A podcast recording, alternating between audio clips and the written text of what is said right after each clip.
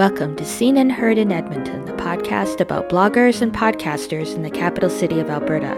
I'm your host, Karen Unland, and my guest this week is Jenna Marynowski, the woman behind After the House Lights, a blog about theatre in Edmonton. Before we get to our interview, I want to tell you that this episode is brought to you by State Motto, purveyor of handcrafted cocktail bitters, and now a classy little lapel pin.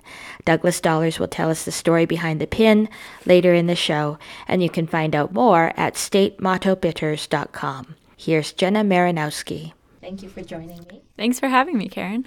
So, how do you describe the content of After the House Lights? After the House Lights is a theater blog, uh, or I guess a blog about theater in Edmonton, uh, where I do uh, mostly two things focusing on previews, so interviews with artists, artistic directors, and then reviews of the actual work.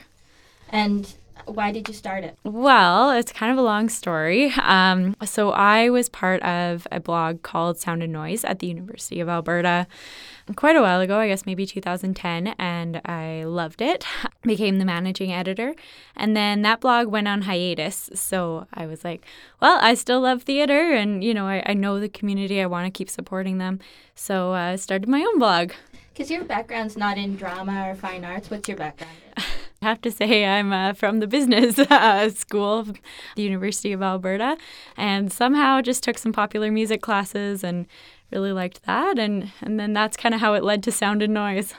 So what's what is it about theater that just sparked your passion? Theater for me has always been a way to, I guess, just experience um, another's point of view in a really safe, non threatening, immersive way. And I just, uh, I loved it. It's, um, I think my, my first theater performance in Edmonton was Hair in Fringe 2000.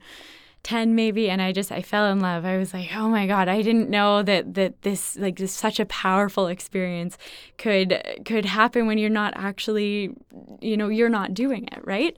Um, and it's just that that immersive power and the power to be in the room with the performer is kind of just what's captured my interest for the last five years It's so interesting to hear you say that because I hear parallels to the way the hockey bloggers talk about hockey blogging, where they wanted to provide a fan's eye view, not a critic's eye view, not a reporter's eye view, not a team's eye view, but a fan. Is that how you see yourself? It was at the beginning for sure.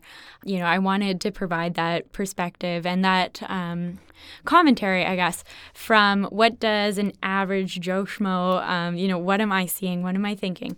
Um, but then, probably a few years ago, probably right around the time I started after the house lights, I had learned a lot more about theater. I'd had really interesting, um, informative conversations with theater artists, and I'd um, I volunteered on a few productions. And so, um, getting a little bit more, certainly not an expert view, but but learning a little bit more about what goes into a production. And so now, what I try and do is kind of blend those two things. So, what does um, a normal person will say a non-theater person see when they're when they go there and what does someone who maybe has a little bit more experience with theater what do they see now another thing you do on after the house lights is these deep dives into festivals mm-hmm. so um, let's start with Fringe. What did you do for Fringe this year? Uh, this year, I previewed uh, 77 uh, shows. and, yeah, it was a little bit crazy. So, so that I didn't get to review any this year. Of course, I still went, but not in a reviewer capacity. And the year before, I did 84 shows um, with my previewing adventure. and so that the way you did that was send a Q&A to the artist? Well, I put out a call for media releases and then got contacted with media releases. And from that, I did, I think it was a seven question written interview because written is a lot faster than me calling someone up. A few standard questions, but then a few customized to the production based on their press release. And then they'd re- send it back to me, and I'd just post it. Um, no, really, no editing, because that's kind of what Fringe is all about. It's it's a free for all. Yeah.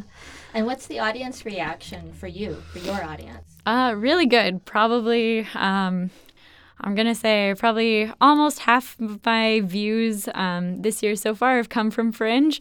Um, so people people love it. I mean, with Fringe, you just kind of want to short and sweet. What is about? I mean, my first question is describe your show in five words. that should hopefully tell someone enough to um, to be able to make a decision because there's so many choices. Did it help you make decisions too? Definitely, definitely. Especially that first question too. It really shows a lot about the person, about the show, what you respond to that first, um, even that first question. But then, of course, you know the the, the rest of the questions too. It just helps kind of sort through a few things. I also like that you gave the artists the opportunity to shout out to anybody they wanted to thank for mm-hmm. this. That was kind of a pay it forward kind of thing. That started last year because um, my last question was just anything else you want people to know about the show, and everyone started plugging. So I just definitely wanted to give that space for people to be able to, because again, that's what Fringe is about. A lot of these artists tour around between different cities and they get to know each other. There was this female power coalition, I think, um, that was at Fringe this year with all these different solo female artists. And, and again, that's, that's kind of goes back to the spirit of Fringe, I guess. Yeah. Now, you also do deep dives on some of the lesser known theater festivals like Found Fest and Next Fest. Why do you do that? Again, I think just to promote these really cool things that are happening in the city. And there's some of my favorite festivals in the city, you know, Canoe, Found Fest, um, Next Fest, all of them. Um, they're maybe not as well known, like Fringe there's Fringe has a huge audience, obviously, um, but these ones are a little less known. And I, uh, one of my things with with those three festivals in particular is trying to make them accessible to people who, because um, they're a little weird, you know. Found Festival, Found Space, Canoe Festival is just experimental craziness. So just trying to make it a little more accessible, going back to those roots, I guess, of being um, just an average theater goer. I don't think anybody covers those as deeply as you do. Even the alternative press doesn't go show by show like you do. Do you feel like a responsibility? Yeah, a little bit. But I mean, it's it's good for me as a writer too because just like the amount, especially like canoe, um, and Next Fest too, the amount that you're exposed to, I think that that, um, so it's a bit of a responsibility, but a bit of a privilege too.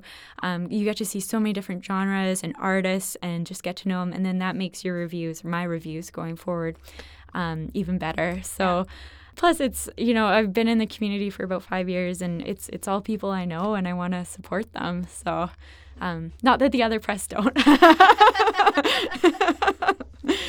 But so it's somehow more intimate, I think, when you do it because you're yeah. you're right in the trenches with them almost. Yeah, that's that's kind of. I'm glad that that comes across. That's kind of what I try and do. Yeah. It's a lot of work. How much time do you spend on your blog? Oh, um, I don't even count. Probably probably a busy week. Honestly, it would be it would be a part time job. It would be twenty or more hours.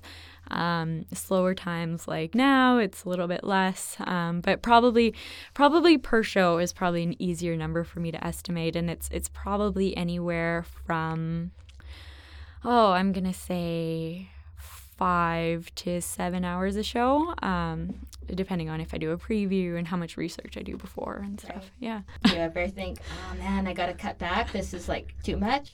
Yeah, I've been thinking that a little bit lately, um, but I think um, instead of cutting back, I think I want to hone in a little bit more on things that I want to cover. So there's there's some genres that I just think I'm just not as adept at covering, and uh, just want to focus on the ones and, and especially the people that whose work really interests me. The, the kind of people like actors or or what do you mean? Yeah, the people the people producing things like Found Fest Thou Art Here, um, certain actors like Jesse Gervais, people in the community whose work I just love. Um, those are the ones I want to focus on more. So, if you could make this your day job, would you want to?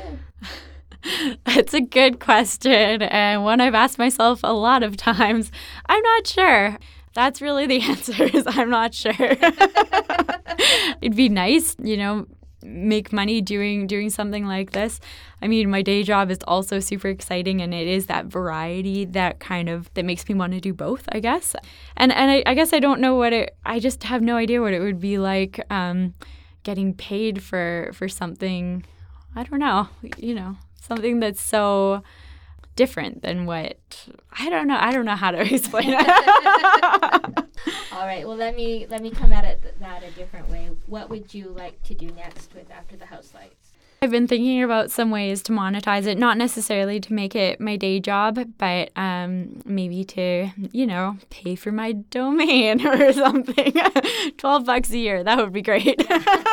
this is such an exciting theater community to be a part of, and there's so many just great things about it. I love to do more deep dive, um, more like um, I don't know if you know the podcast. Here's the thing with Alec Baldwin. I love to do something that just talks about like someone's career and like how did you get here and what choices did you make and and stuff like that, or or archiving or not archiving but chronicling like the the history of a venue or something like that. Of course, that all takes time, and um, but you know, it's just kind of those more, I guess, deeper dive is what you said, but those kind of things. That sounds like it would be a really good podcast. Yeah, it does actually. Planting seeds. here. yeah. All right. I think that we'll take a break and then we come back. We're going to talk about what local blogs, podcasts, and YouTube channels that you like. Sure. Sounds good. All right. This episode of Seen and Heard in Edmonton is brought to you by State Motto, and I'm here with its founder, Douglas Dollard. Hello. Now, State Motto has a new product that you should not put in your drink. No. No. So, what's that? Uh, so, as most of my products and projects are just flights of fancy turned physical, uh, there's now a what we call the oath pin, which is the the Boy Scout salute, the three finger salute in lapel pin form. So, it's a little one inch pin uh, in either black and white or golden white. Uh, people can now purchase these. Our pins look nicer on your clothes. Your clothes look nicer with our pins. But it's just the thing that keeps the uh, what we call the oath or the motto, which is the three points of organic whenever possible, as local as possible, and no artificial flavors or colors. So it's just three fingers salute for our three part promise. Where can people get State Motto oath pins? StateMottoBitters.com. So, statemottobitters.com. Yep. We'll get people to everything. The goal this year, on top of the pins, is to expand into um, drink making supplies, barware, things like that. So hopefully, very soon, working with other local Edmonton producers for things like those long metal stirring spoons. Uh, there's a couple other drink producers who make their own tonics, uh, their own gins, things like that. So mm, potentially could be a one-stop shop for all things drinky. This is awesome. Yeah, it's the it's always the hope and the plan. There should always be a couple things to plan for and work toward. Excellent. Thanks for coming to talk to me about No, this today. Thanks for, for having me. So, Jenna, tell me what local blogs and other independent media you like. Sure. Well, there's a lot. So I'll start with the arts related ones. Um, my number one is the What It Is podcast because those guys are awesome. They do, yeah, they do such great work um, and they're really fun. And, and they're kind of that deep dive interview that I was talking about. They're um, definitely quite a few of their episodes do that. So I love them. And they also do. Um, you know the NXT FST podcast and, and other kind of event related ones too. So um, really love the work that those guys are doing. They had a really good podcast with you. They did. Some of your other theater buffs. That was fun. Yeah, that was good. That was a lot of fun. Um, also, I don't get it dance podcast. Um, those guys again, kind of what I was talking about about making um, the arts accessible. They do a really good job of that. Um, and they're, I believe, fellow Yaggies winners. and then on to blogs. Uh, Finster Finds, Kristen Finley. Uh, she writes about a lot of stuff about, about her work, but also about just things that she sees, and she's so knowledgeable about theater. It's awesome to read that. Um, as well as Ephemeral Pleasures, which is Louise Mallory, I believe. Um, and she she was on the podcast too. That's right. Um, yeah, and she same thing. She just writes. She goes to a ton of shows and she just writes about them all in a really great way. And then behind the hedge, John Richardson. Uh, it's not just art, but he does write a lot about the arts, uh, as well as like uh, municipal issues and politics and stuff like that.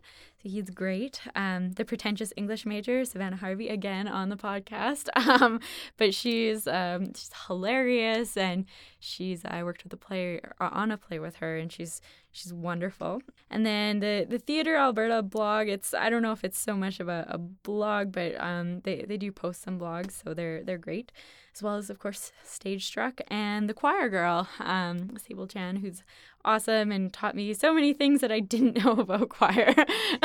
That's true. She really uh, she sings in the opera chorus. right? Yeah. And then another Procoro. Procoro, yes. yeah. And yeah, it's just you would never imagine what goes on, and she lets us peek behind the curtain. Yeah, and she does all these fantastic interviews um, with with people that, that I don't know, but it gives context. You know, the two times a year that I go to a choir performance. Yeah, she's and beh- especially love her behind the scenes um, peeks with with Nance Price, the photographer, um, behind the Edmonton Opera productions because it's like ah, it's amazing. Yeah, that's a good one. Mm-hmm. Those are all It good. is, yeah. Yeah. Oh, and I have non-arts ones. Yeah, um, of course, the Mastermaq and Only Here for the Food, which you had on your show. Mm-hmm. Um, the Undad too, uh, Trent Wilkie. I I don't know. I don't read a lot of parenting blogs, but um, his is awesome. of course, Bacon Hound and Sweet Tooth and Meat Tooth for my food addiction. Right. That's my list. That's a good list. I Mhm. like that list. And so we'll have all those links up on the uh, on the show notes. What advice would you have for someone who wants to start blogging? Well, I would say just do it. It's not that hard to to start a blog. Um, I guess I I don't know so much about committing to uh, content schedule, but I would say um, focus on your quality first, and then focus on building your audience. Um, that's definitely something that I've found with both sound and noise, and um, and after the house lights is if you have quality content, um, and and then start promoting it, you'll get readers yeah that's that's pretty much it. and just be true to yourself um, because a lot of people um, i mean i've had some negative comments on my blog posts um, but if you're true to yourself then you know it's it's your opinion right Yeah. yeah What do people what are people like negative about? it's not so much on after the house lights but especially on sound and noise um, you know people just um, especially not so much with, with theater artists but people really identify especially with music artists um, and so if you say something negative about them they take it as a personal insult so they need to troll you um, but you know if you're if you're being honest and if that is a if you're not criticizing just to criticize then um, then you know you've, you've got a leg to stand on Thank you so much for joining. Thank you. Uh, be sure to visit afterthehouselights.com to see all of Jenna's hard work and uh, look back at what she's done in Marble and find your passion and do the same. Yeah. Uh, you can also follow her on Twitter at Je- Jenna Marynowski. So that's J E N N A M A R Y N O W S K I. And links to all of this and Jenna's recommendations will be in the show notes at seenandheardyeg.com. And subscribe to my newsletter at seenandheardyeg.com so you can get a heads up on when the next podcast is up and catch my weekly roundup of great blogs and podcasts in Edmonton. Uh, you'll see lots of her picks. You'll see lots of new picks. You'll see her in there. I'll be back in a week. Thanks for listening.